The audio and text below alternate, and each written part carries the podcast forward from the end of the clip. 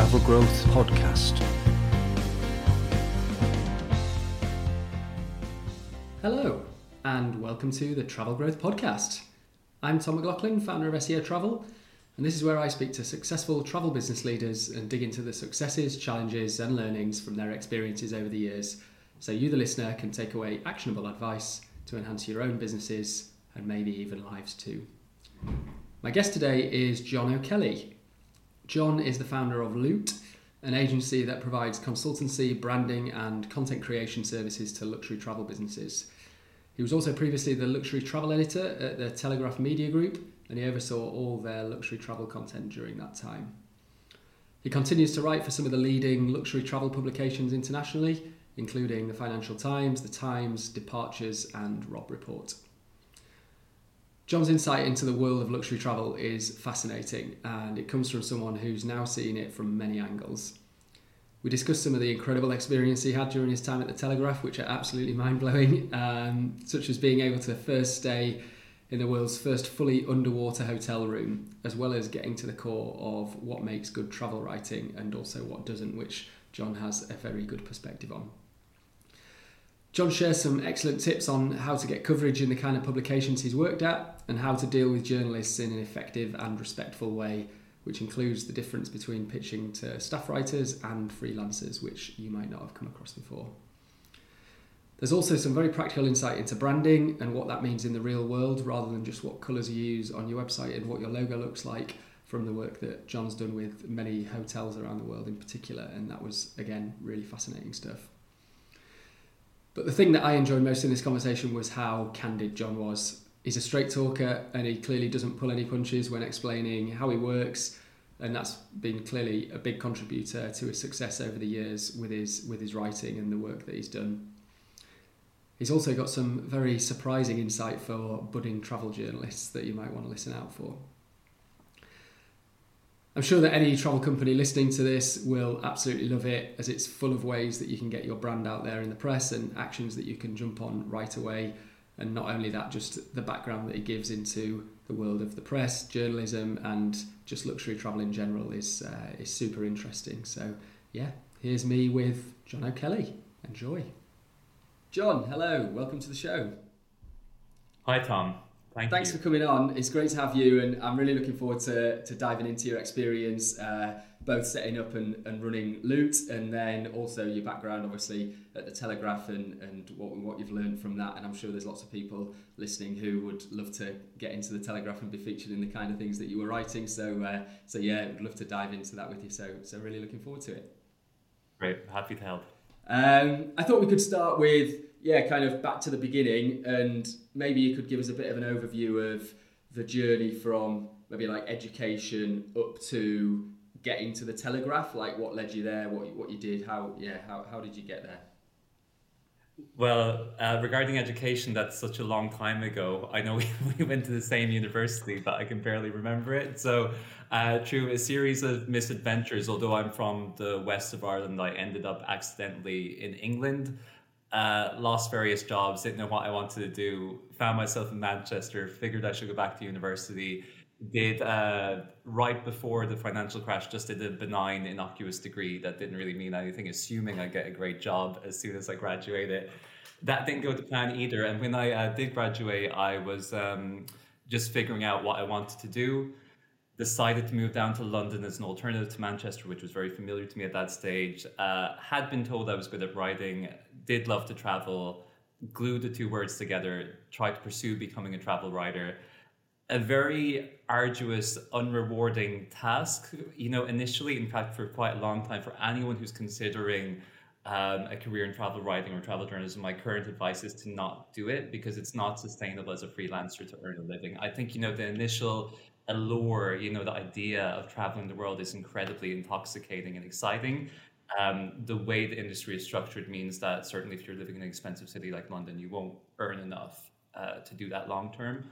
Uh, so I did it. I um, interned prolifically, often unpaid, trying to get a reputation established. At the same time, I was waitering in Pizza Express, uh, serving a lot of bankers in Bishopsgate. So definitely was very very trying initially finally started to build up a portfolio which allowed me to incrementally increase the caliber of publications I was contributing to, and ultimately that culminated in me getting a job during the Olympics period as the after various other jobs as the London editor for the Telegraph, and I oversaw all uh, London related travel, lifestyle, and culture content during that seismic, brilliant, exciting year for the city when it was so different a decade ago than the type of environment we're living in today. So that was a really wonderful introduction. You know, there was so much optimism. London as a subject matter provided so much material to engage with. You know, it's an incredibly diverse, inexhaustible city. Um, and then that went quite well. And at the at the point that that role was coming to a conclusion, because the Olympics period had ended itself, um, the Telegraph had decided that they wanted to include a luxury travel section. I was approached to do the role um, based on how well things had gone with London. I was very happy to accept that opportunity. And then we developed from scratch a luxury travel section within the Telegraph. What's interesting about the Telegraph um, as a publication is that obviously it's associated with a prosperous readership. So we were creating content for people who could actually afford to go on these holidays, which was an interesting position to occupy because often a lot of extreme luxury content is incredibly aspirational and presented with the assumption that people won't actually do it. So you're talking about like the world's best dreamy penthouse suites and stuff like that, but they're extortionate. They're fifty thousand pounds a night in some cases. You know, it's just for all of us to gawk at. Um, this would be more at the level for, as you know from your role as well, Tom, for people who do spend twenty thousand pounds on a holiday. And I know that's an astronomical amount, but you know there are people who do do that. So this was a resource that became very popular with that broad global community because it was English speaking. And as a result of that, I had the opportunity with my own role to commission a lot of very credible writers to write about these things, but also myself go around the world and experience what was developing in that economy. Um, and it was a very exciting role to occupy for quite a few years. So that was the Telegraph stuff and my journalism stuff. I I feel like I should just continue talking to, to wrap this long story up.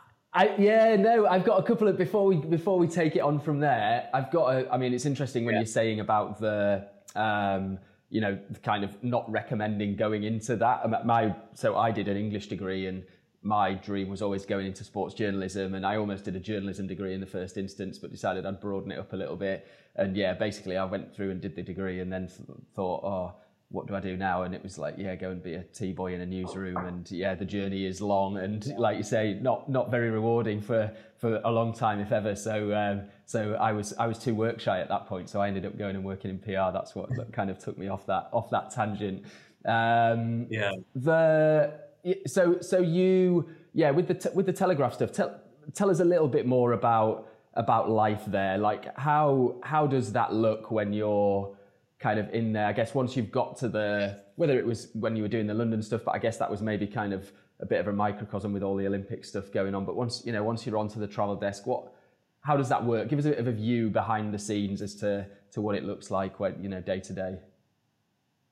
Well, uh, you know, while I would caution people specifically to pursue freelance travel journalism, for me as a staff member on this very reputable title with a brilliant travel team, it was, you know, just a positive experience. And I, I love travel and I love communicating about it, which is why my current position, which we'll talk about later, is so embedded in that still working in you know the hub of a global media organization for anyone is just amazingly inspiring and completely fascinating. You know being at the epicenter of where huge stories break and are communicated globally there's this intoxicating energy to the place. Regarding travel what i really appreciate about the telegraph is that it was taken very very seriously. So um, a lot of publications might have just two or three people randomly rewriting press releases we always had a sense when I was there, and you know, obviously it's still the case that people's holidays are extremely precious, and a lot of emphasis was given to ensuring they were making informed choices that were appropriate for them, which meant having informed professional journalists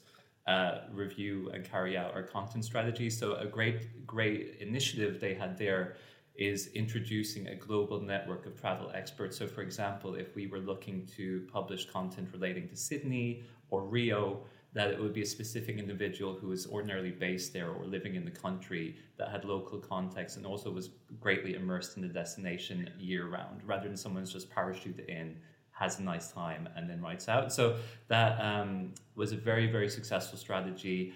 I constantly heard from people I met socially that they used the Telegraph, specifically its hotel reviews, as a resource all the time. And while I was there, it had a really expansive global reach. So um, it was great to work there. We were really interested in telling proper stories about places around the world.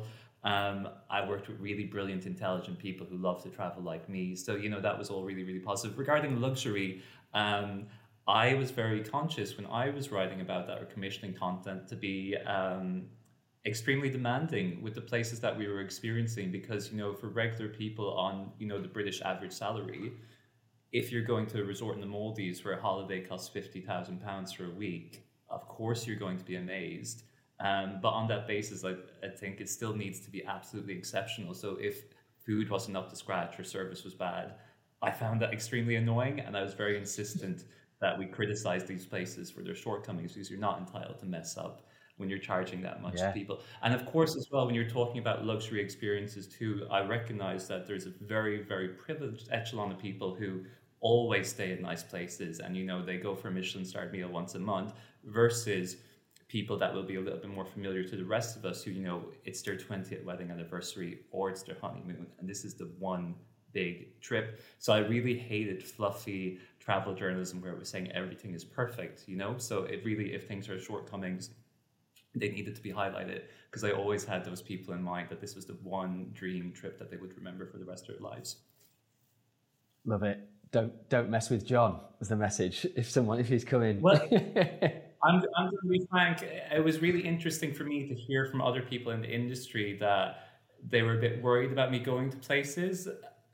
Apparently, because I, you know, I would honestly say if I didn't like things, I don't yeah. think it should be of being afraid of me. I'm just disappointed that I'm a minority of sorts in taking that approach to what I write. And certainly, yeah. I would read. Uh, you know, I don't want to denigrate anyone, but I would read certain reviews of places I'd stayed in that I knew to be lackluster, and they would rhapsodize about how wonderful it was, and I got really annoyed about that. I felt it yeah. wasn't fair to people who trusted that publication. Yeah, exactly. Like you say, the people who are going for a once in a lifetime trip and they read that and they think this is where I should go, and then it doesn't live up to expectation. Exactly. You have to assume that you're writing for people who are actively interested in pursuing this activity themselves or staying in this property. So I don't know why you would would ever kind of big something up that didn't deserve it. Anyway, that, yeah, that was yeah. my approach. Yeah, nice. And and so just give us a quick uh, an idea of a couple of the. I'm sure there's myriad crazy stories and things that you did during that time. Like, give us a, give us a couple of insights, a couple of couple of stories from from while you were doing those those big extravagant things. I'm, I'm I will do that, but I'm, I'm going to couch this by saying, you know, while these were my work trips and I was very excited and privileged to be able to do those things, uh, you know, in real life, my, my approach is a lot more humble. and I love, I love, for example, just going on a driving holiday in the west of Ireland where I'm from, just spontaneously seeing where we end up, or going to a pub versus to a cocktail bar is my private preference, but you know it's very useful for work when you go to places like cocktail bars and posh hotels because um, they're real a distillation of the creative ambitions the property has. So you can see with the way they develop the menu, the ingredients they use, the techniques that they cultivate, you know how the service is. It gives you a good snapshot of the property as a whole. So that said, I will now go into a list of really nice things I've done, and um, you know the highlight trip for me of my life, in fact, the best trip I've ever been on that I will never surpass was um, going around Antarctica for a week aboard a retrofitted Russian icebreaker. And this is kind of um, a halfway point in terms of its size between a regular small cruise ship and a, a, small boat that wouldn't really be safe to use in such a perilous setting. And the benefit, you know, beyond the privilege of exclusivity that you get with that is that you're allowed access through your size into kind of isolated coves and very otherwise impenetrable regions that larger ships couldn't reach. And of course, you also have more flexibility because there's fewer passengers on board just to spontaneously stop and get out if you see uh, some type of natural phenomenon that is of interest to you. So, Antarctica is the most beautiful, incredible, thought provoking place I've ever been. Um, an interesting experience for me as someone who, through work, frequently got to go to the Maldives was to stay in a place called the Muraka. I don't know if you've heard of it, Tom? No, no, I don't think so. No. So the Muraka, it's found within Conrad Rangali Maldives, so the Conrad Resort, which is one of the first international resorts to ever open in the country. uh, years ago, they opened something that was quite famous. It was like an underwater restaurant. So then they manipulated or modified the technology that existed to create that to create something called Muraka, which they build as like the world's first fully underwater hotel suite. In actuality, what it is, they built like a Palm Springs style bungalow, which they place on stilts uh, far away from the resort's edge. You reach it through an isolated pier. Uh, you have this palatial suite with a beautiful infinity pool and a yoga terrace and all that, butler's quarters. And then beneath it, there's a stairwell, spiral stairwell, or an elevator going downstairs uh, into down into the seabed five meters below. And then there's a full, huge hotel suite that has essentially like a glass dome through which you can be completely enveloped by sea life 24 hours a day, removed from reality. So to be in that alien wow. environment without uh, diving equipment on, I remember having a drink on the seabed, encased by my glass dome, looking up at the water surface with the sun breaking through it, and then seeing these brilliant beams of golden light cascade through the water. Um, that was a very surreal experience and very, very memorable as well.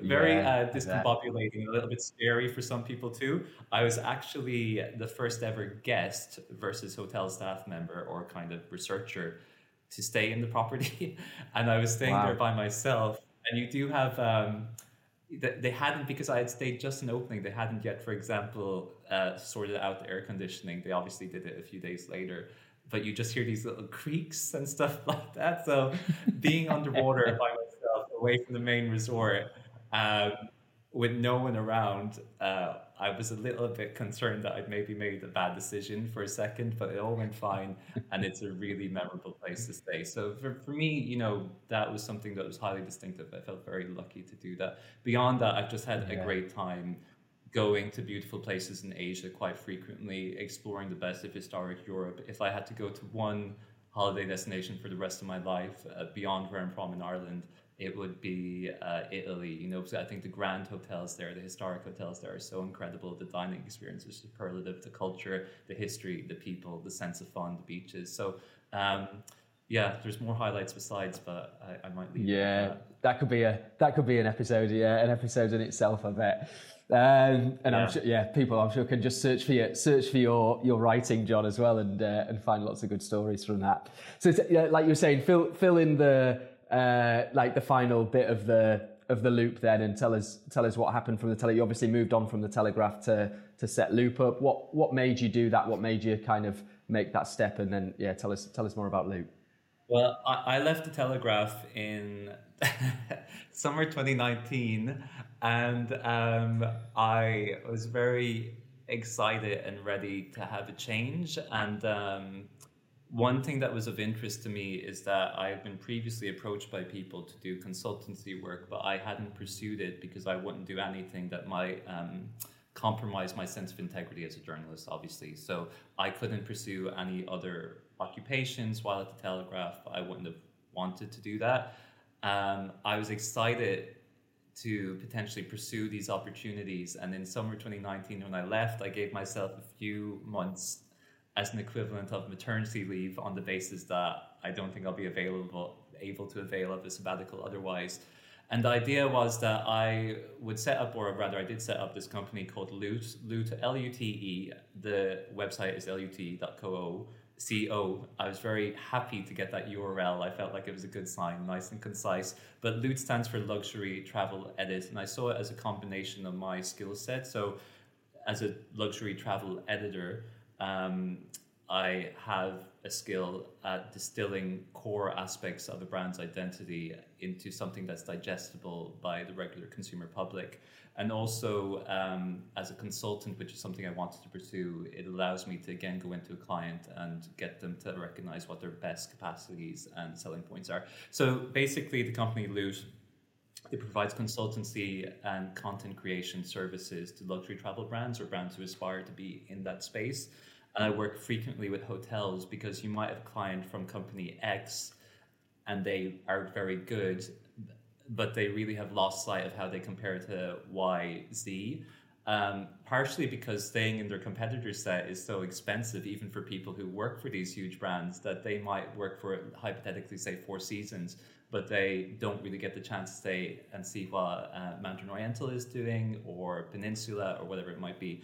I've got a much broader perspective, so I come in try and get them to meet broader industry standards, recognize what trends are forthcoming, uh, what initiatives they should initiate, and also what their unique selling points are, and to emphasize those. Or it might be that there's a general hotel group or an individual property that aspires to be in that space, and I advise them on that. So that's what the consultancy has worked with hotels, tourist boards, uh, airlines, uh, aviation groups, um, independent holiday rentals, anything that's basically travel related and aspires to have some type of association with the luxury space. And then additionally, uh, the agency provides content creation services for these brands as well, which might be writing stuff for their website, doing press releases, speeches for CEOs, that type of thing.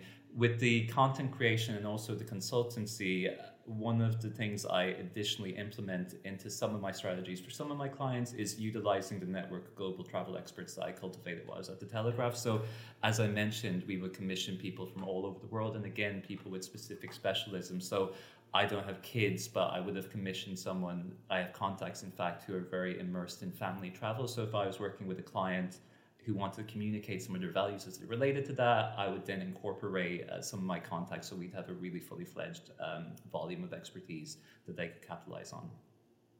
Yeah, love it, love it. It sounds great. Obviously, we've we've talked a bit in, in background about uh, about what you do, and it, it sounds yeah, it sounds super interesting. And like you say, that network of people being there and on the ground is a is obviously a massive advantage to kind of elevate um, elevate the content that that comes out of that. You you, men- yeah. you mentioned. Uh, Sorry, go ahead, John. Yeah. Well, I was going to say it's you know I, just work with loads of brilliant travel journalists and really passionate individuals, and uh, they're an underutilized resource by companies. So um, you know these experts who travel the world constantly.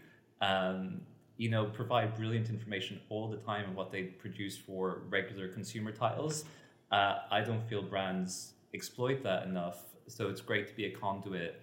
And also, as I mentioned, travel journalism itself isn't a financially viable career for a freelancer. So I'm very happy that as a consultant, I can be a gateway for those individuals to be properly compensated for the work they do if we can find a suitable partnership. So I like to support, yeah. you know, my preferred partners uh, in their own ability to sustain their careers. That's a very gratifying part of the job. Yeah, yeah, absolutely.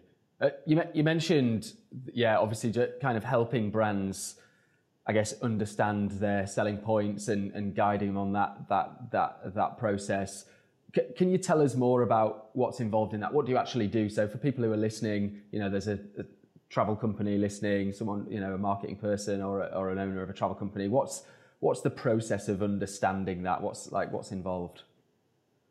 Yeah, I would like to give you specific examples, but generally they're all governed by NDAs, so I can't. But what I can speak more broadly about is um, I think what's been a real revelation for me as someone who comes from a very creative background, you know, working with brilliant journalists and editors who communicate and conceive creative ideas all the time, was as a consultant entering very corporate, commercially minded environments where, frankly, as you can appreciate, your clients as well, people are very financially focused and that's their motivation. So while I appreciate their perspective, what I've had to do a lot of the time is try to educate them to recognize we have different motivations, but you know, by both doing our jobs well, you'll reach your objective, which is to earn a lot of money. So, you know, if the guest has a brilliant experience and speaks well about it and wants to return, that's very satisfying for me because I've really love the idea of people having a wonderful, memorable, special holiday. It's great for my client because it means they're earning revenue, right?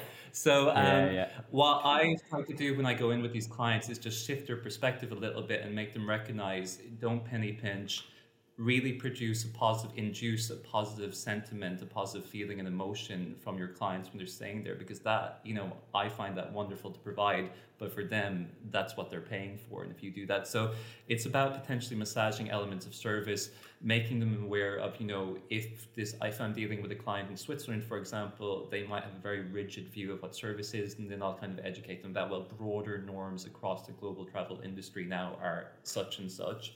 Um, and then as well, in terms of this myopia, I find a lot of my clients, you know, while it's wonderful to work with them, are so embedded in what they've been doing for so long that they've lost sight of the potential special things that surround them. Or you might say, what are the partnerships you've cultivated? Who in your community can you engage with? What's the artisan that we can promote? How do we incorporate that into your identity? It's just very refreshing for them to have an outsider come in and validate some of the thoughts they have, but then additionally say, or reject some of the thoughts they have and say, actually, I think you're on the wrong track here.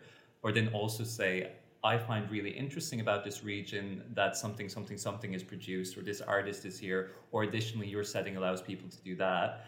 I'm astounded time and time and time again the things I say that seem incredibly, ob- almost embarrassingly obvious to me. I'm frequently, I've said, I frequently, I frequently kind of proceed to introduce something by first saying, um, "I'm sure you've thought about this already, but I just want to mention and then actually eight times out of ten they haven't thought of it at all so um, yeah it's wow. uh, it's really really really good work it's really good fun i really enjoy it and um, then also there's just like lots of nice soft touches. There's so many easy ways to make your property a bit better or if you just kind of switch things pivot things tweak things a tiny bit it can make such a huge difference. So also what's great about being a consultant is coming in at a very early level of a concept developing it from scratch potentially seeing that investment made as a result of your ideas and then actually being able to encounter directly firsthand as a consumer is something that I contributed so much to.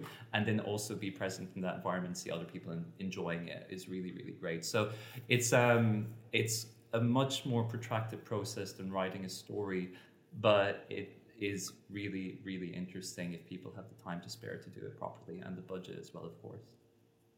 Yeah, that's interesting because I guess what you're saying there to me sounds like very much like kind of real life stuff, like going and changing the real life things that are happening there. Whereas maybe in my head, I was perceiving it as a an onlooker, how to represent yourself to the public in whether it's digitally on your website, in to the press. Yeah. So is the what what what's the mix That's, of that? And I guess uh, going into that, what's what's a good what makes a good the story side of it for a brand, I guess that that that element to it. That that that's totally part of the process as well. And additionally, excuse me, another thing I do is I uh, what I didn't mention is after I left the Telegraph, I now write about luxury travel for a whole range of publications globally, a lot in the US, a lot in Europe. You know, I review properties, for example, for them, but there's another service I provide where I might go into a, ho- a hotel and just do a full appraisal. That's not for public dissemination, but which gives a really intricate uh, assessment of their strengths and weaknesses.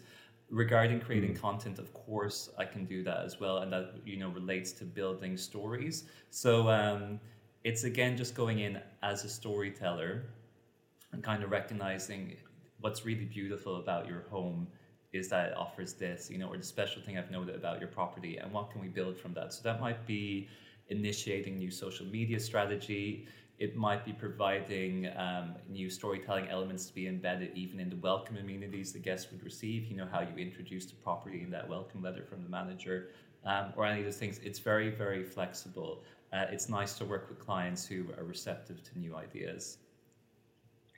Are there, are there any kind of common threads that always come up? You know, is there anything when you're putting these things together for people and you go and you look and, like you say, you kind of survey the, the, on the things on the ground or you know you're kind of looking at what they're doing. Is is there kind of comment again i'm thinking about someone listening and if they're kind of putting the lens back on themselves but what what obvious things are for them to look out for that help will help them do a better story for them build a better story for themselves if they're trying to do that? What I know when I engage with clients is why they might be very immersed in their own property or their own brand their own tour operator, whatever it is, that people don't really scrutinize what the competition is doing. So um, I think we're all locked in our own daily reality with our own business objectives or you know staff problems and things like that. To actually compartmentalize your schedule and take time to step outside of what you're doing directly and look at what the industry as a whole is pursuing currently or what your comp set is up to is very very valuable. I do think as well, related to that, there's potentially um, a sense of an accurate sense of what their status might be in terms of how they're more they're perceived more broadly because people are so invested emotionally in what they're doing they can't take an objective look at how their competitors are evolving as well so i have gone into some clients who've asked, for example, for appraisals of their properties, which I always do candidly.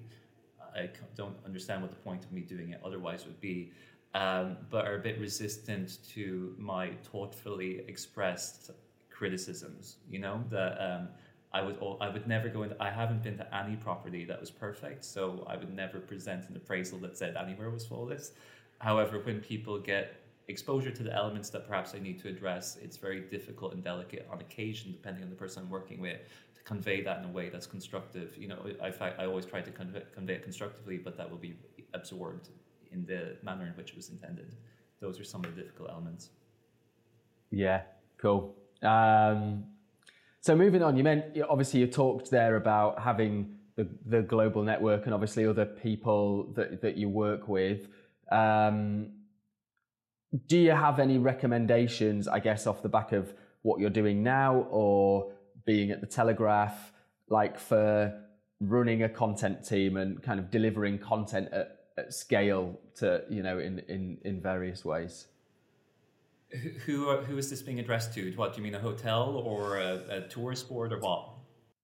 Yeah, so I guess I, I, you know, I'm thinking if you know, again, just from some of the brands that we work with, if you're a small a small travel business, you you don't have a massive in-house team. For example, maybe you've got one one writer maybe to, to work with, but obviously, you know, particularly from our perspective, we're always recommending more content is good, and you know, kind of trying that will help get you out there more. But um, that's the barrier a lot of the time is the resource isn't there, or how do you get good quality output from from doing from you know from from a small you know just having a smaller a smaller team. So do you have any yeah i'm looking at it from the perspective of a yeah smaller travel brand.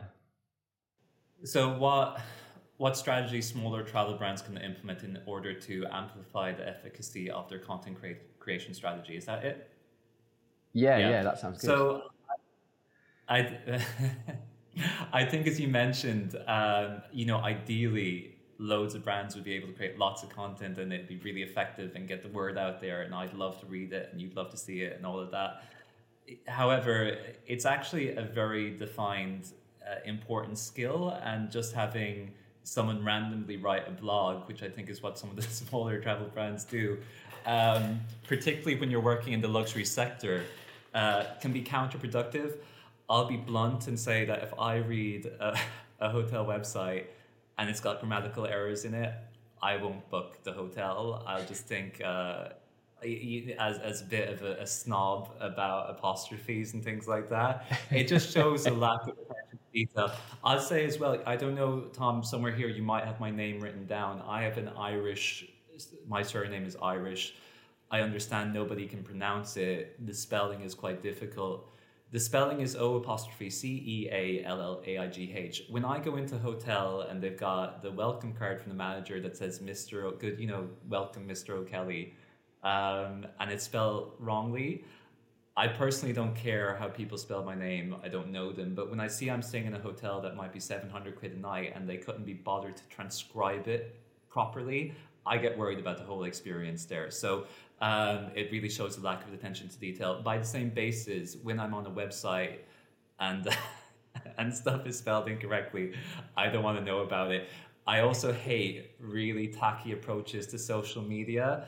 I think while some influencers are fantastic and have my respect and you know are really credible authorities, when you've got you know, the young blonde with some balloons kind of jumping on the bed of a supposedly posh hotel, I'm instantly turned off. So all these things are need to be considered, and um, you know, I would say don't automatically try to rush into doing a blog a week or whatever it is just to fulfill some fantasy deadline that you've created on yourself. It's much better to take a step back again with everything. I imagine you say the same things to your clients and uh, consider what this is for I always ask people, what does success look like to you? Like, why are you doing this? What's the point? Because you can blindly try to follow what you see other people doing, but it's not correct for your brand. With content, make sure you've actually got something worth sharing if you're going to produce it, because I feel completely suffocated by the volume of emails I get. I don't want a newsletter about rubbish and dross. Uh, I would prefer, and this extends to the press releases and emails that I get personally as, as a journalist still. I would love to have a relationship with a brand or an individual where I hear about from them once every six weeks, knowing that they've given consideration to what they're producing and it's relevant to me, versus getting an email every week saying that they've got a new cocktail on the menu, which is something that we hear constantly as well. So I would caution people yeah. about firstly uh, feeling a mad need to rush and compromising their quality controls as a result. Specifically for me, working in the luxury sector, everything you do should represent the fact that you're a premium brand. Um, then think about what do they actually want to convey about their brand, what's important for them to share, who's it reaching, will they be happy to receive the messaging, and do they have time to properly invest in it? You know, not to take it for granted that everyone can write a piece because it's definitely not the case. Yeah, love that, love that. I yeah, and I agree, John, with the yeah, dialing back and thinking about what the purpose is of, of what you're doing. I think that's, you know, often one of the first things we say to people is where, you know, we're obviously coming from it from a, a slightly different angle, often with SEO in mind and trying to, to rank for things. But it's the same thing that, yeah, you look at a blog and they are just clearly someone's told them they have to publish something once a week and they're just throwing rubbish out there. And, and it's like, no, you need to, you need to come up with a plan here that will deliver on what you, you want to have and give you some ev- evergreen value from it as well, rather than just it be gone and pushed out the door and forgotten about.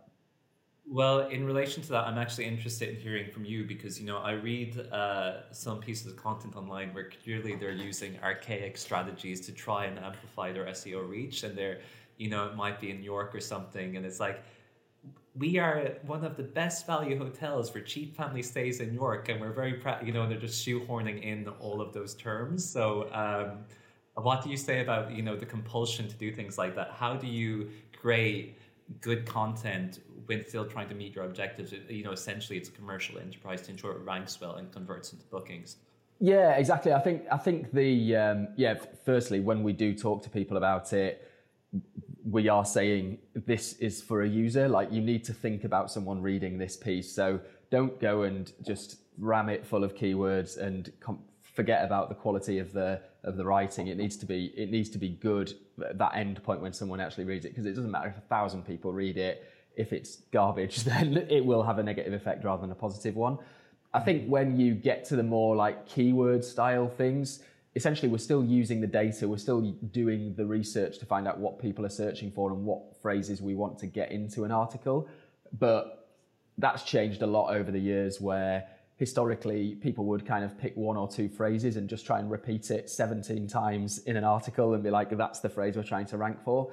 And Google's got yeah. far better now at understanding topics rather than phrases and so, you know, we look at that whole topic and try to work out, okay, what's the, the broader set of variations that we want to appear in this. So there's not one phrase over and over being put, brought into it. Maybe we've got a set of 20 phrases that we want to appear somewhere.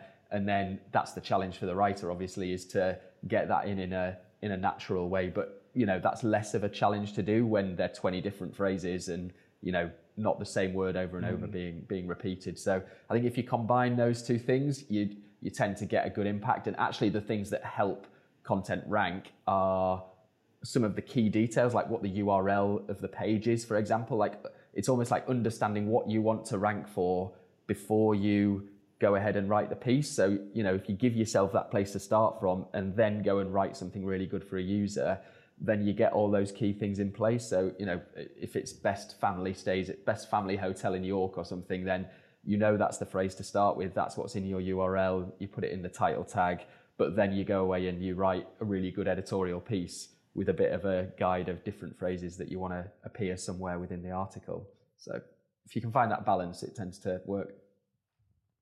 You, have kind of reminded me. It's in, it's interesting. excuse me to have this conversation. So when I my my consultancy website I mentioned is lute.co l u t e.co and when I launched it, I decided to incorporate an editorial element. Basically, it's really nice for me to have essentially a blog like space where if I see something I like or I've been somewhere I love, I could just write about it immediately without having to negotiate with an external title that I don't have full editorial control over. And um, I occasionally, there when I've got time, do pieces about new openings and stuff like that. I felt it would be a really valuable resource because that traffic that would generate would then obviously direct people to the business as a whole. And what's been interesting about that is, you know, versus working for these really preeminent global media conglomerates or corporations or you know contributing to huge titles internationally was to develop something from scratch and because i was often one of the benefits I've found from that is unfortunately because travel journalism has been destroyed globally uh, over the course of the pandemic with people unable to continue to pursue it and also just finding it so heartbreaking um, that there aren't actually that many titles that just talk about really full on lavish luxury travel stuff. So I've been kind of astounded by the, how much traffic has been generated by some of the content I've created for my own site because I was coming from yeah. the perspective someone who works for huge, huge, huge brands and writes for huge brands versus setting something up myself. Um, and actually, uh, the figures have been very, very gratifying and uh, worthwhile for me. Um, but what I found there is essentially if I was writing about a new opening or something like that, the brand might have distributed, Rosewood might say they're opening a new property in Mexico City or wherever it is. Everyone will get the same press release, but rather than just regurgitating that, I would write entirely my own take on it using the context and information I already hold within myself. And actually, what I was seeing, because then I was doing assessing my competitors, was looking at a lot of people that would essentially copy and paste the press release, which I would never do and actually the traffic I get as a result, you know, seems to be much greater in terms of its ranking and so on. So I just think fundamentally the core bit of advice I would give everyone is just to maintain quality in everything you do. And as you said as well, think about who's reading it. Don't measure it kind of on the blunt metric of what volume of traffic it gets. What are the conversions? How long do people spend on the page? Does it seem like they come back? You know, ultimately that's much more useful yeah, yeah. as a resource, isn't it? Yeah. Yeah, yeah, absolutely, absolutely. Um, yeah, as I was saying, it's it's. I think often you find people swaying too far one way or the other, and it's kind of like yeah, they just come in with their sort of SEO hammer and don't really care about anything else, and they forget about the quality as a result of it, or they're kind of so brand orientated that they don't take into account the data and the research bit at the start that can help that piece do be way more successful because the quality is there and it's just like some tweaks here and there and a bit of thought beforehand going into it would really kind of uh, elevate how the the probably the longevity and and um, yeah the value that it would bring over over time. So uh, so yeah I would I would echo that John absolutely. It, it's good we're on the same page Tom. And I think um, in addition to that I would um, encourage people in reference to my earlier point to utilize knowledge and expertise that's available to them, to them externally to recognize producing content or communicating well or writing well is a skill that's valuable. And if you don't have a sufficient or appropriately equipped person within your staff to write this content, do look at which travel writers freelance are available locally to you potentially. You know you should have those contacts already. You should already be reaching out to you know potential ambassadors who might convey what your brand does to their contacts in turn and give them some work because I think when you've got a professional doing it and you pay them whatever it is, if you value your time, you should recognize that that's a good investment on your behalf. Um, you know, people try and do everything themselves to save whatever it might be and spend days writing a 400 word press release. You know, you could get that sorted, you know, within a day by one of these people. Yeah. It's better value for you. Absolutely, and that's it. It's looking at cost, cost versus value, isn't it? And and doing it that way, it's uh, yeah, the long term benefit that you get from it is is significantly different. Have you got anywhere that you'd recommend people go to find those those kind of people? Like yeah, like you say, there's lots of people around the world in destinations that uh, yeah, kind of are sat there and and ready to do the work. How would you go about finding finding those people? Well, obviously, the first thing I'd suggest is contacting me, and my email yeah. address is joc at lute.co. But that's, you know, for um, somewhat ambitious, you know, or, you know, if you really want to talk about getting proper experts to do it. Um, but, you know, if you're a local hotel in Harrogate or something, you know, maybe just looking at the British Guild of Travel Writers Association or something like that and seeing who's established locally, or just Googling travel articles relating to Harrogate, and you might discover that someone's based either locally or in Leeds or wherever it might be, and seeing you know if they'd be open to that approach. But just being resourceful, or you know maybe uh, looking beyond that as well, it might be that there's some historic element to your hotel, and there's uh, you know a local historian that writes beautifully and could craft something. So just being again, just being a little bit creative and considerate about what you want to pursue and the best way to do it, rather than just automatically just assigning it to a junior member of the team. Yeah, yeah, makes sense. Uh, extra points for using Yorkshire examples as well, John. Thanks for that. Um, the, do you have any like just kind of last one on this front, like I guess writing tips in general? So you know, if someone is listening and they want to take on the writing themselves, they want to try and do a bit. Is there? You mentioned attention to detail. For that, I'm a grammar Nazi as well, so I'm like, yeah, I'm all over that. Uh, is, there, is there anything else that you would throw in there as kind of advice for people if they're if they they want to have a go themselves and try and do it. Yeah. so it's it's kind of interesting timing because this is something I'm dealing with constantly. I have been I have a client and I am basically correcting uh, their previous partner's editorial work, and that's uh, partners with the apostrophe after the S rather than before it because they've had multiple. You know, as a Grammy, Grammy Nazi, you'll appreciate the distinction. Um, they've had multiple bad partnerships. What I find uh, really annoying when I'm being shepherded in to correct frequent problems like this is if you're talking about destination content, these kind of inane attributes that actually say nothing of the destination. So let's say it's a safari experience and you're saying looking at you know the animals at sunset while you're having a sundowner is a magical experience. I, have been on safari. I know what they mean. It's correct but actually this could be namibia botswana rwanda south africa you know when there's nothing to indicate the real distinct idiosyncratic character of the place that you're trying to sell um, that's one of my main things. Read it. If you're writing about your destination or your hotel, read it and implant uh, a competitor destination or a competitor property and say, could this just as equally be about them? And if it is the case, then what you've done is rubbish and you need to correct it. So um, I hate things like, you know, sublime design and exquisite cuisine because, again, what does it look like? What type of food is it? How does it taste? you know, or you know, a relaxing massage. What what is your actual spa concept? So that that's my real bugbear.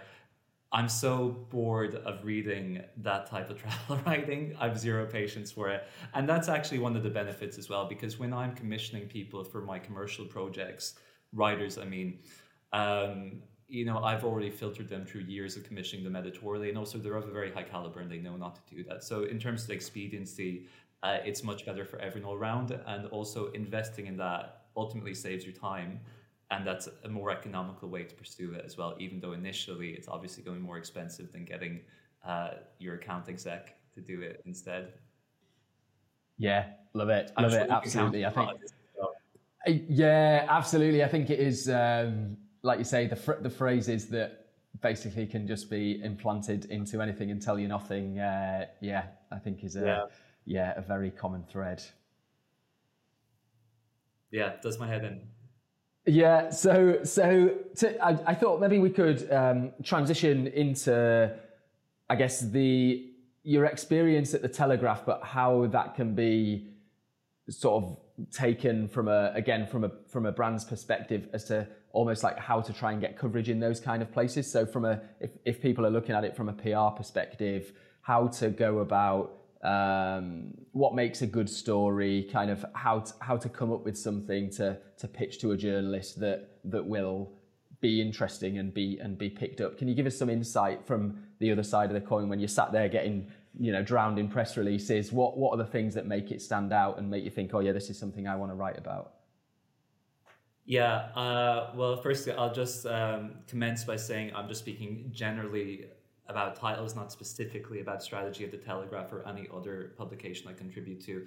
I'll also mention, you know, it's quite good timing that you mentioned this because I have launched um, consultancy sessions for PR agencies and travel brands with a friend of mine, Jenny Southan, who runs the travel trends forecasting agency Globetrender, which you may know and be interested to hear more about.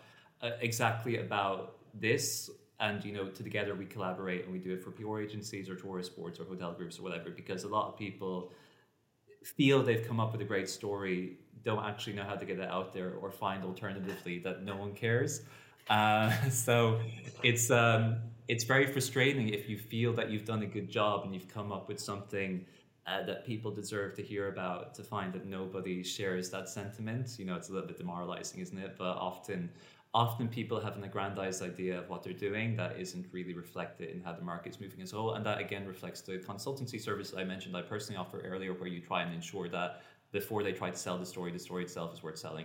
So I just think, yeah. you know, firstly, there's practical realities you need to be aware of there are certain destinations now that people aren't going to touch for political reasons. Very understandably, you know, you could have been working on that project for years. You know, there could be uh, acts of God that outside your control. Could also be the case that you have really launched something maybe a month after everyone was writing about it for a certain reason, you know?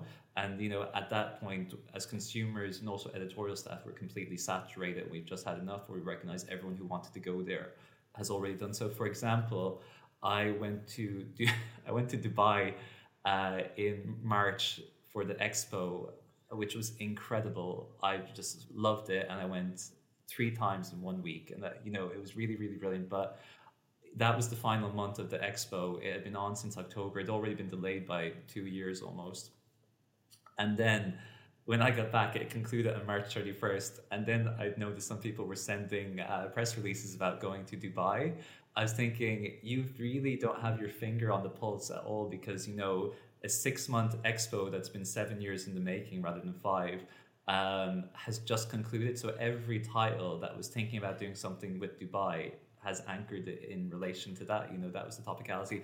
So yeah. consider topicality, consider timing, considering the resources you can make available to someone that might want to cover it. So if you're sending out a press release, and this is interesting to me, you should definitely make my job as easy as possible because I hate uh, having inquiries with people that ultimately kind of expand into this impenetrable 40 thread email chain when initially I just wanted the prices of the property or how much it costs to go on a holiday. So have the basics integrated into your press communication, cost, availability, duration, where it is, how to get there, that type of thing also immediately accessible access to images that you've already cleared internally um, who's available for interview that they've been coached properly in a way that they actually communicate like a human i hate these robotic uh, quotes that are integrated, you know, where such and such is delighted to convey that blah blah. You know, it's like nobody talks like that. It sounds really alien when I put it on the page. Um, and again, just remember, have something that's genuinely of worth to say. So if you're constantly sending me stories about every inane thing you do, and then two years later you actually do something good, by that point I've already unsubscribed, or you know, I'm actually this is quite remorseless, but post pandemic I'm very protective. I hope you are too. I hope everyone is the value of their time. And I find it personally insulting if people constantly send me information that's irrelevant. They haven't taken the time to investigate what I do or they don't value my very specific specialism. So, as I mentioned, budget family travel isn't something I cover. It's a very valid way to holiday, but it's not something I cover. So when I get emails about that, it's fine to get one email. If it's followed up, I find that really bad form. My new strategy is I'm just blocking that person. I send them an email and say, uh, you're sending me irrelevant content. You clearly haven't investigated what I do. I don't have time to read this constantly, so I'm just blocking your email. But no, it's really harsh. Uh, but I just want to let you know as a courtesy, so you don't do it to the next person. I get hundreds of emails a day. I try and read them all. I'm sacrificing my personal life to do it, so I'm not willing to tolerate that anymore. So just be mindful that travel journalists, I, I know so many of them, a lot of them really hate their jobs at the moment because they've had two terrible years earning no money with no support. You know, they're not part of a company. Um, and now that things are picking up, they're being assaulted with content or requests to do things for other brands that haven't supported them for 24 months. So uh, be very mindful of those relationships and pay respect to the people you're working with. I also find I'm going to go off on a digression here because I was talking to a travel journalist friend. As I mentioned, I don't do as much travel journalism anymore, but many of my friends do he's been invited on a press trip um, for which he won't earn much money. And although he's agreed to do it, now the cl- or the, rather the property or the entity he's covering wants him to pay for his train there, uh, pay for the COVID testing he needs to undertake. He needs a special type of insurance because of COVID protocols as well. Accumulation of that is hundreds of pounds I don't understand why they expect it to be his responsibility as a freelancer to absorb that because it will nix uh, what he would earn for writing the piece. So I get really irate on my friend's behalf when I hear of them being disrespected in this way for the very valuable services they're providing. That's just yeah. a little digression. I'm yeah, no, but like you say, it's yeah, yeah, it's good to know, John. I think it is uh, like you say. There's there's people whether it's kind of in a brand in an agency and they're just sort of piling back into life as normal, or maybe maybe for for some of them it didn't even it didn't even stop. And uh, yeah, you know, I think it's it's good to know the feeling at the other end. The, the example of like blocking blocking uh, people who are sending irrelevant stuff. Like, what a great tip to hear for for someone who's doing that because that they might they might keep sending these things out.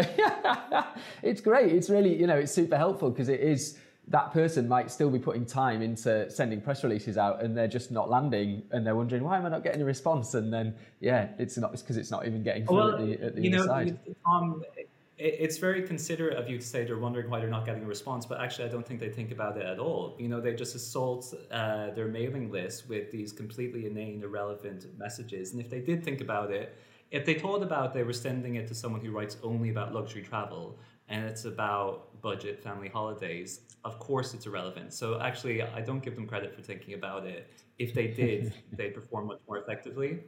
Yeah, yeah, yeah, absolutely. So with, with the, just yeah, absolutely. Hey, I like those are the bits I like to unfurl when I'm speaking to people. John, no, it's good. Um, the in terms of like how to pitch as well. Have you got any other recommendations beyond? Fi- you know, obviously finding the right person and the right topic is is a good one. Is, are there any other like little secret nuggets from the other side you could give us? Subject lines, like things in the body of the email. Like, what's the best approach? How how is that best received from you?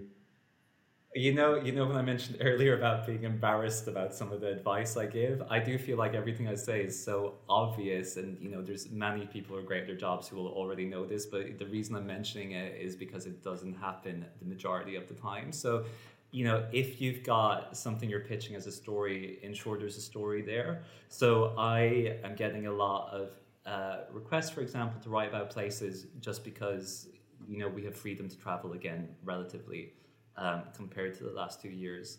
Uh, but you know, going to a hotel in Portugal for that reason, you, you know, there's no why there's no story. You know, you need to create something that actually, for me as a freelancer, if I'm pitching it, I can't go to a prestigious title and say there's a really lovely safari lodge. Do you want a piece? You know, there's about 300. So, like, what's the actual aspect here? What are you doing? What's the innovation? Be very considerate as well about why you're engaging with a certain person. Take the time to research. As I, I just, it's a very easy example for me to talk about family travel because I'm definitely disassociated with it and don't care about it. So, you know, if your angle is family travel, who actually has kids or who do you know from, you know, being aware of their social media presence actually likes doing stuff with their nieces and nephews, things like that do just a little bit of research to show that you really understand the specialism and interests of the person you're hoping to engage with and then just being efficient. You know, if I um, respond to something that you've sent me and say, please, can you inform me about this or I need that, then you know we've initiated a conversation, a dialogue that potentially will be fruitful for you, and make sure you engage with it. So um, you know, get back with those requests quickly and ensure that all the resources are already available in place. Like I said, you've already got pictures sorted. You know who's available for interview. If you're inviting people to a property, uh, I don't know if people will be surprised to hear this, but you know, travel journalists who don't earn much money as freelancers don't pay their own way to Australia. You know, they'll be reliant on support. So make sure that you've already got that in place and that you don't belittle the person you want to write about it by making them jump through hoops to facilitate the story that you want in the title that they work for. That again goes back to the person I know who's doing this experience has agreed to do it, and now they've assaulted him with all these additional costs he didn't expect. I just find it so yeah. disrespectful. Yeah, yeah. Is there anything else to be aware of in that difference of like freelance writers versus staff writers that you would you would kind of highlight to people? Obviously, if you're pitching a staff writer, what works best? What what should they know? And likewise, what's the difference when they're pitching a freelancer? What are the, what are the considerations people should think about? I think one of the benefits when you're engaging with a staff writer is if they work for Condé Nast Traveler or Robb Report or Country and Town House or whatever it is, you know, you're pitching a representative of that publication. So you already recognize, hopefully, you've cultivated a relationship with the individual and you appreciate them as a person, but you also recognize that they're representing a title that has a certain editorial approach. And you know, for that title, you know, this story, so something about the gardens might be of interest to Country and Townhouse or blah, blah, blah, blah, blah. Or it might be Wanderlust that is more about intrepid travel or whatever. So you can uh, alter your pitching approach on that basis. With freelancers, ideally, you already understand who they are as individuals as well, and you can be specific in your approach to them, but also recognize the broader uh, reach that freelancer can potentially come to have means that your story can be repeated again and again and again. So I feel a lot of uh, tour ops or whoever might be allured by the supposed prestige of a person with a very senior title at a reputable, reputable publication. But if they're writing for publication X about that, I mentioned when I was in my previous role, I couldn't write for competitor titles.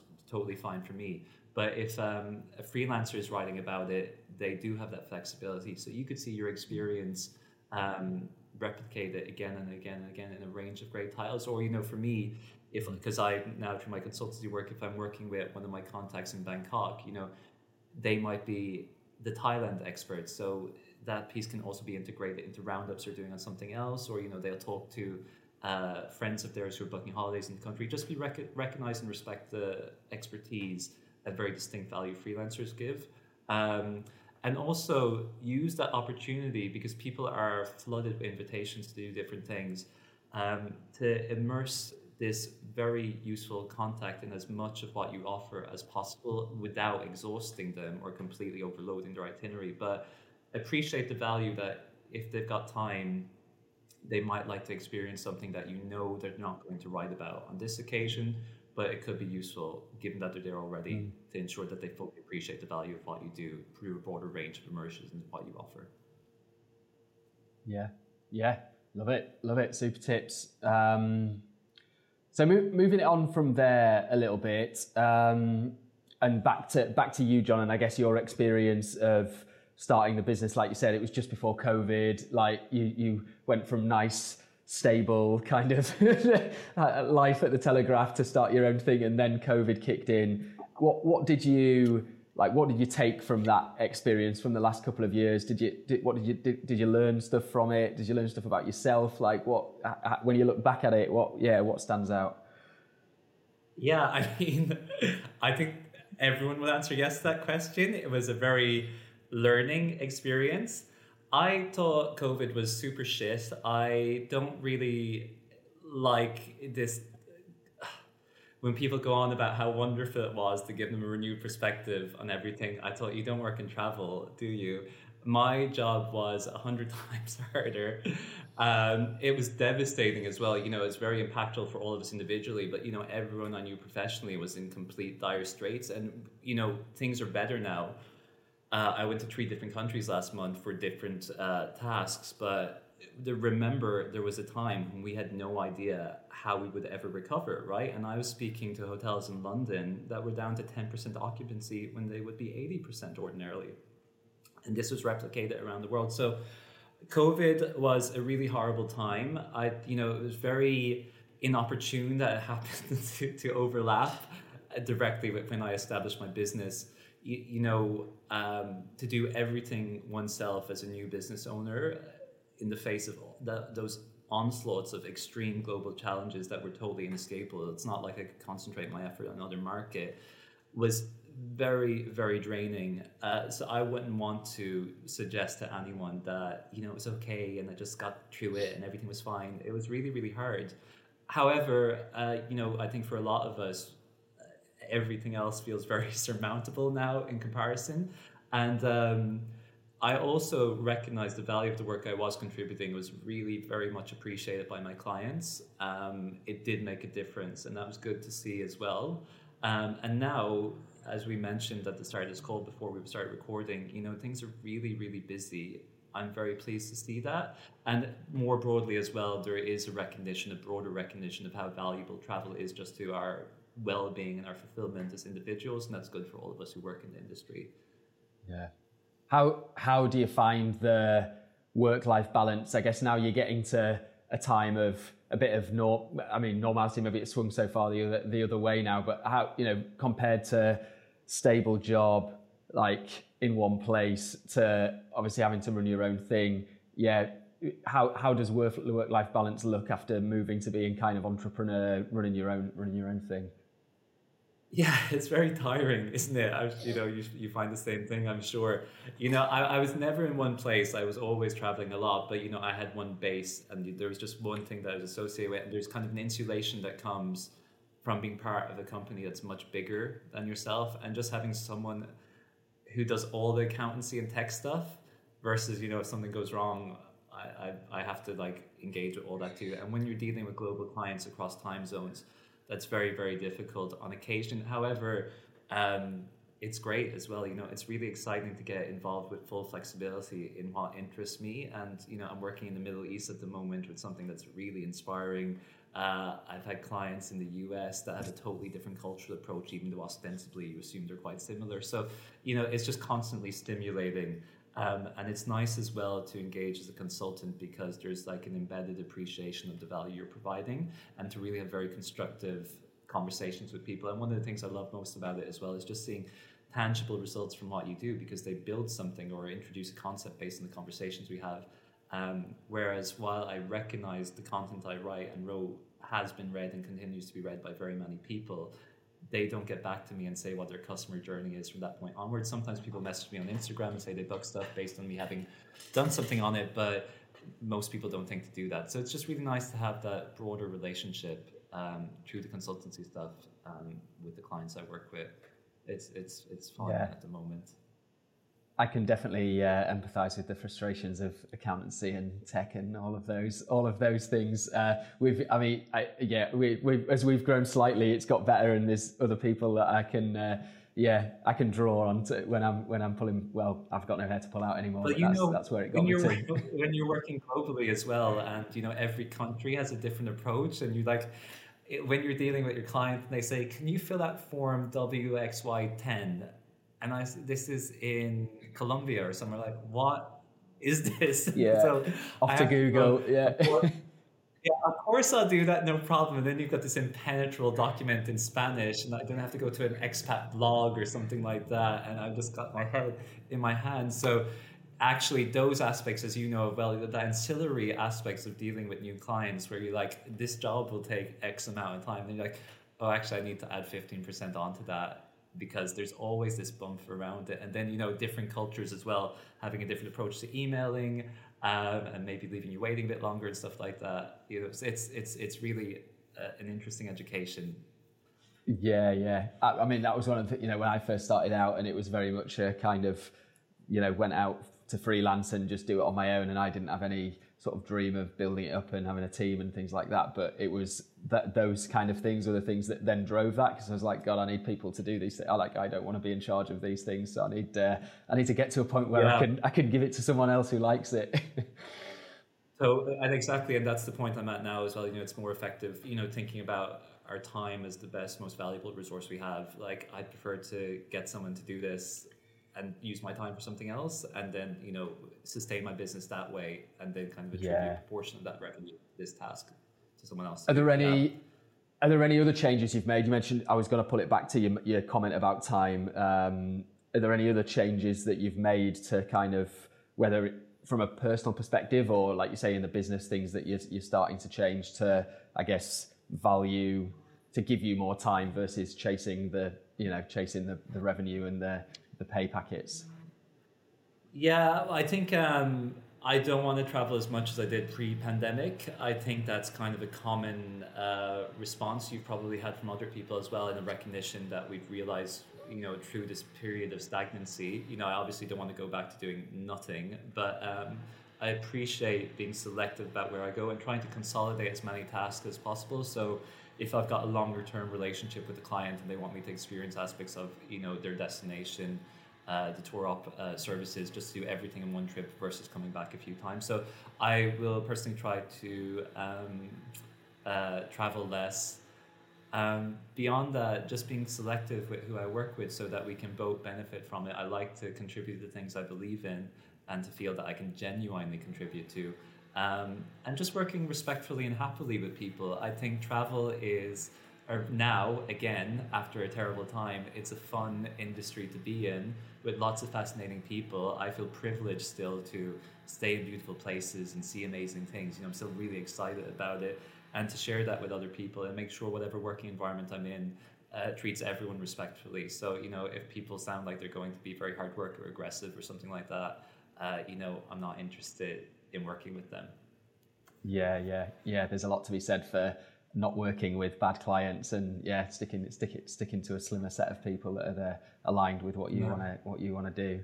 Um, the yeah, I, I think the you know the kind of irony of what you're saying there of you, you you've cut down on the travel. It's like you sort of get into this thing that you're passionate about, and then you get to the point of hang on, this is too much, too far. It, you know, it's one of the things of like follow your passion that almost you, you follow it to a certain extent, but then if your passion becomes too much work and too draining, then you need it's almost like you, you need to rein it back in there. I know other people that I've spoke to who work in football for football clubs or th- things like that, and it's like, oh wow, I get to work for Liverpool, and and that's the dream from when I was a little boy. And then you get there, and it's just the nine to five, or not the nine to five. It's you're getting dragged around all over the place, and it loses its allure quite quite quickly. So yeah, there's a there's a strange balancing act there. Exactly, and you know, telling people you're a travel writer or a travel journalist at a dinner party sounds like the dream job, and certainly I'm grateful that I did it when I did it. Um, but a lot of these people who continue to do it are traveling alone to very distant places for a very short period of time. They may be somewhere that appears beautiful on Instagram or whatever it is, but um, I don't share pictures of me touring the meeting rooms, you know what I mean? Or like having a two-hour conversation with housekeeping about their strategies. You know, and you know, I appreciate those aspects of the job, but you know, clearly that's work. That's not being on holiday, right? Then there's um, yeah. just trying to maintain your life back home. A lot of travel journalists struggle with that as well, don't they? You know, relationships, keeping your house in order, going to the gym, being healthy. You know, so. Um, just the mundane everyday things that make life a little bit better it can be hard for some people to manage them because yeah, of working yeah, in this industry. Absolutely. It's true. Yeah. Are there any like personal qualities you that you think that have kind of helped you to be successful in what you've done, whether that's been to kind of move through as a you know in the journalist side of things, or then even setting up Lute and kind of doing doing what you're now doing now. If you like distill that down to certain things, is there anything that stands out and you think, oh yeah, I needed I needed that thing in my personality to make it work? Yeah, I love this question. It's like, what are the best things about you? Um, yeah, it's yeah. hard to. I don't know how to answer that in a way that won't make me sound really irritating. Uh, but I would say generally, what I felt my clients appreciate or my professional contacts appreciate is that I genuinely really care about the work I do and being a consultant in this sector, it's not just about saying, let's work with Alain Ducasse or some posh chef for your restaurant, but really trying to consider properly what will contribute in a very positive way to the identity of a property. I hate this kind of knee jerk uh, way of trying to aggrandize yourself by working with, you know, you've got Bulgari toiletries or something like that. I feel it's really lazy uh, in terms of how you can approach building your identity. Um, as I mentioned, trying to just be respectful to the people I engage with. I did tell you that I block emails now, but you know I do send them a courtesy notification for them just to say you know the reason that I'm doing this uh, should hopefully be something you're aware of, so you don't do it to other people in the future, so you can work more effectively. Um, and then also um, just considering uh, the value of what we do. I don't see travel as a frivolous industry at all. It's a huge global economy you want to work professionally with people doing good work. So it's never about going on a jolly. There needs to be an intrinsic value to what I'm contributing to. And taking that attitude with you just kind of helps you engage in a respectful way with everyone else. But, you know, it, it, more generally, it's hard for me to answer that question because, um, you know, objectively, uh, other people will probably be able to say better what I bring forth. I know my clients are happy, but I'll, I'll have to ask them why that's yeah, the case. Yeah, yeah, no, that's very modest of you, John. I mean, the one of the things that stood out to me when you know when we've spoken before and kind of looking at what you've done, and I think it must ring true across people who go into journalism, stay and sort of are successful through journalism, is like like resilience and like kind of grit that gets you through doing that because like you were saying when you're juggling a waitering job and free writing and internships and all of those kind of things, yeah, there's got to be something that kind of gets you, whether that's, I guess, something inbuilt or whether that's something that develops as a result of having to do it in the first place. I don't know. It's chicken or egg, isn't it? But... Yeah. Well, well, thanks, Tom. And, you know, it's much nicer to hear you say nice things about me than say them myself. but, you know, in relation to that, it's the benefit of hindsight. Um, you, you know, for you fomenting and establishing your business too, I'm sure there were many times when you thought like, what am I doing? you know, it's very, very difficult initially. And now you've reached a point where I can see your office is behind you and you've got staff and, you know, it's paid off. Um, but you don't know at the time. So perseverance is a very difficult thing to have when you're not getting validation or an assurance that it will ever be worth it in the end. I did achieve when I pursued travel journalism as you know a young person with zero contacts in England in the media in this country at all uh, you know, I got a really good job in the end, but there were many times when I was working at Pizza Express and I was really yeah. questioning my life choices. I think for so many of us during the um, pandemic as well, you know, we had these real existential crises where we had to reassess what we value in life and really ponder whether it was sensible to persevere with travel because you remember a year ago we were locked down in the UK and couldn't do anything and it just feels like it's it, preposterous to believe that was reality now wasn't it but yeah. yeah. so persevering was really difficult things are busier now that's great who knows what the future holds for any of us but you know i do believe in the integral value of the sector and you know people can be very frivolous about going on holidays but when you go around the world with responsible operators you know or hotel groups you know with consideration and see the positive impact they can make for local communities local environments education opportunity you know it's it's a really good thing. It can be a really really good thing. Yeah yeah absolutely. Is there anything in that in that uh, vein that you would give you know this is a question i ask to everyone of like what would you say to someone who's gonna kind of thinking about starting their own business starting about their own their own travel business? Like what what what would you say to them? Is there any advice you'd give to them? Maybe they're early in the journey yeah what what would you kind of throw in there from from your experience I'm going to reiterate what I said at the start and say specifically, if you're thinking of tra- travel journalism, I would say don't do it. Sadly, I feel it doesn't pay appropriately. People aren't sufficiently respected. It's extremely hard work, depend you know, irrespective of how glamorous it might be perceived by other people. Regarding setting up your own travel company, um, find a facet of travel that you're very passionate about because as you know tom you'll have to work extremely hard and it's not a regular nine to five. It's so multifaceted um, you know that don't just think you want to sell holidays to greece. Like what is your identity beyond that? Um, and be pers- prepared to pursue it for a long time without getting dividends and hopefully finally it'll work out. But what i would say just generally uh, in terms of a passion project it can be so gratifying to work in this sector also what you're doing is really really special. You know we've all been kind of through the ringer a bit haven't we? People are people have been miserable for so long. To just come together with friends or family or your partner or your kids and have a week or whatever it is away from all your worries somewhere beautiful where you're revitalized is so essential to our sense of well-being isn't it? So to be the provider that gives that to people through your professional informed approach that respects the value of their time is a really special role to fulfill economically and something you can feel good about. That's what. Yeah, yeah, love that, love that. Um, and then last couple, just as we close it out, there is, is there any is there any kind of other businesses or I don't know, like causes or people that sort of you go to for inspiration that you that you follow that you think are great examples of how to do business, do life. Yeah, it might be travel brands that you've worked with. I don't know any, anything like that that you'd shine a light on that that you think is a good example for people.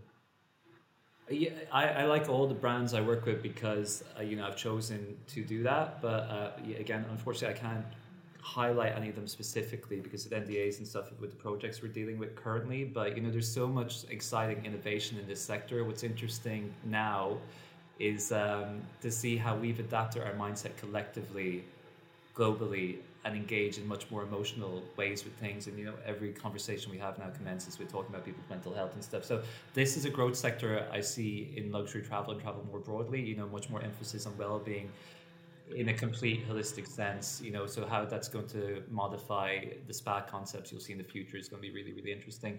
I also really like um, travel with purpose, you know, so brands that operate in that sector in the luxury high end would be like Singita and people like that who do essential um, conservation work. And when you see the, you know, extremely high rates they charge, but have broader context about the hundreds of thousands of acres that they protect for individual lodges as a result of charging their very privileged, privileged guests three grand a night. It helps to legitimize that. Um, I also, one of the best trips I was on in the last year was at an island in the British Virgin Islands called the Aerial, where a young lady called Brittany Turner was running uh, life coaching courses that were really incredibly inspiring.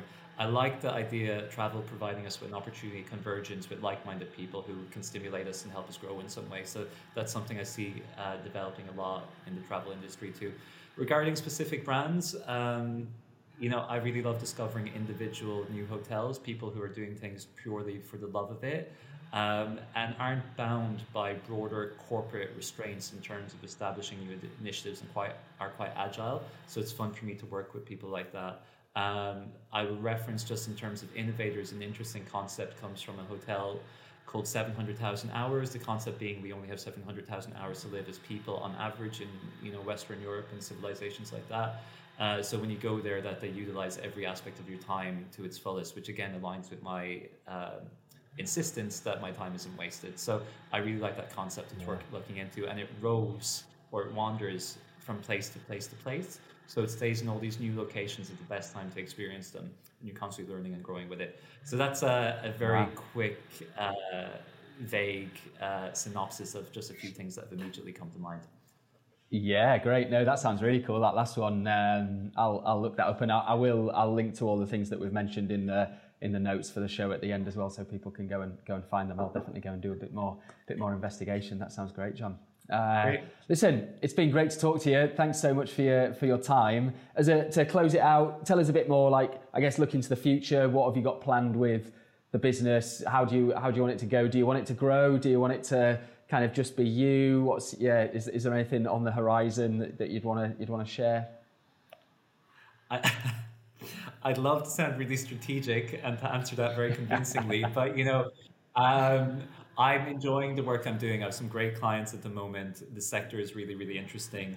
Um, and I'm in a privileged position to be able to say that. You know, certainly it wasn't the case for certain points during the pandemic. I was working with people who everyone was furloughed or they closed the marketing department or it was suddenly added to a red list and nobody could go there, you know? Um, so I think this is, you know, everyone's been under immense stress. It's been a very fraught time. I'm happy to see how things are now settling because I think there's still some lack of equilibrium. But over the coming months, I think we'll all have a much more assured sense of what our future as a sector globally might hold. I'm feeling very optimistic, but um, as it stands, I love the consultancy. Uh, I will continue doing some freelance journalism. It's great to have that outlet as well. Um, and I've got some big content projects, so I'm quite busy with those things. But I'm always happy to consider new avenues of work. And one of the benefits, as I mentioned, is that I've got this community of people who are contributors to my company. So uh, I can often kind of be a matchmaker for projects like that as well. And funnily enough, one thing that has resulted as well uh, during the pandemic is that I've, uh, funnily enough, through Instagram, quite frequently been approached by people for hotel recommendations. I'm going to mention that the profile is luxury underscore travel underscore editor, luxury travel editor. And um, people were con- contacting me for hotel recommendations. So I've now actually also started a component of my business, which is booking luxury hotels for people. And um, that's been really, really great as well to uh, directly utilize my first-hand knowledge of some of the world's best properties and be able to advise them on exactly the right place. Because fundamentally, I just love seeing people have a good time. And when I'm booking a hotel for someone, even though it's an ancillary part of my business, I'm just so invested in ensuring like they um, they have this suite that's appropriate for them or that they have this experience or like what should we arrange for them and stuff like that it's not necessarily economically very productive for me to do that because I'm like essentially just planning everything with them as much as they want. But um, you know, it's just a really good thing to work in travel, isn't it? You know, it's an industry that's centered on making people happy. So I'm very pleased to be associated with it, whatever I end up doing. Yeah, love it, love it. You mentioned you've mentioned so you've mentioned the the Instagram profile there to follow. You mentioned the website obviously is lute, L-U-T-E dot co. Anywhere else that people should go to to find you that's good to yeah, you want to you want to give a shout out to? Yeah, so I'll, I'll continue to contribute to various titles globally. Um, and I do tend to share that content uh, via my Twitter handle or LinkedIn or whatever or Instagram when it's published. But in terms of things I directly control and do all the time, uh, on Instagram, I document everywhere I tend to go, um, unless it's a really strict non-disclosure thing, and I, I can't share anything from the destination at the time. Um, and that's luxury travel editor, luxury underscore travel underscore editor. Uh, I, Lute itself has an Instagram account which is Lute underscore world, Lute world. Um, and then the Lute website itself is lute.co. And my contact information is there as well if anyone wants to get in touch to speak more directly about what I do, because it's just been a very general overview. And every client is quite different. So there's nothing prescriptive. We just see what works for them and then try to work out if we can do it together. I think that's about it. Yeah. Love it. Okay. Thanks, John. It's been so nice to speak speak and find out. I, I think the the stories of the glamorous front and amazing things that you've done and, and how exciting that can be but it's you know the context that you've given behind it as well and obviously the challenges that the industry has and you know journalists in particular and writers and things have has been has been super helpful as well. I'm sure there's loads of things that people who are listening can take away practically to do. But you know my my focus isn't really to travel journalism so much anymore as i said. So but I just wanted to emphasize that point because I'm really aggrieved on behalf of my friends who I see constantly mm. being disregarded in this process. You know, the essential process they play in communicating the stories that I, as a consultant, help a brand to develop. You know, um, you know, they're so vital to that process being a success. So I, I just, on their behalf, wanted to mention that. Uh, I think it's important to yeah. consider. Yeah, absolutely. Well, listen, I'll be, I'll certainly be following along and, and hopefully have have many more conversations with you in the future. I'll, I, yeah, there's questions going around in my head as to how we we could maybe work with you in, in different ways to get get some help and advice. So uh, so yeah, wish you all the best with it. Thank you, Tom. And it's exciting because there's we're a creative industry with so many ideas kind of paying off each other, and then you have these contacts and these conversations, and it results in all these unexpected things because everyone in travel is open minded, right? So it's a great way to pursue your life professionally. Thank you very much for your time. Yeah, it's been a pleasure having you. Thanks so much, John. All the best. And there you have it. I hope you enjoyed that one and you enjoyed listening to John as much as I did talking to him. Even as someone that's immersed in the marketing industry, I always find new nuggets to take away from these kind of chats, and that was definitely no exception. You can find John on the various social channels that he mentioned, which I'll link to in the notes, along with the various Lute accounts that you can follow too. There's also loads of other resource in these show notes too, including the cool examples John mentioned of things that he's done, brands that he loves, and I'm sure that stuff will be helpful for anyone that enjoyed the conversation to dig further. All of those show notes and the links are at seotravel.co.uk forward slash John O'Ceallaigh. That's J O H N hyphen O hyphen C E A L L A I G H.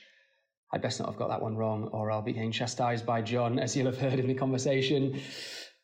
You can also watch the video of the conversation there, or you can visit seotravel.co.uk forward slash podcast for all the other episodes so far, where you can get lots of other insight too. If you're a hotel or a travel company looking for marketing support from people who really care about your success, then please do get in touch at seotravel.co.uk and we'd love to hear from you. You can also read more about our 100% initiative there which outlines how we give all the profit we make from the business to educational charities, both at home and around the world. We'd love your support in spreading the word so that we can help these charities do as much as possible. If you enjoyed the show, it would be wonderful if you could review us on iTunes and share what your favourite bits were there. Subscribe to the show, and if you could share it with at least one person you know who could benefit from the uh, from the episode and the insight that John offered, that would be tremendous. If you haven't already, then please do give our other episodes a listen. We've had some fantastic stories from guests through season one and also through season two, and still more to come. So stay tuned for future episodes coming up. And when you do subscribe, you'll get notified when we release those new episodes so you can be one step ahead of the game. Other than that, thank you so much for listening. We really do appreciate it. And until next time, Happy travels.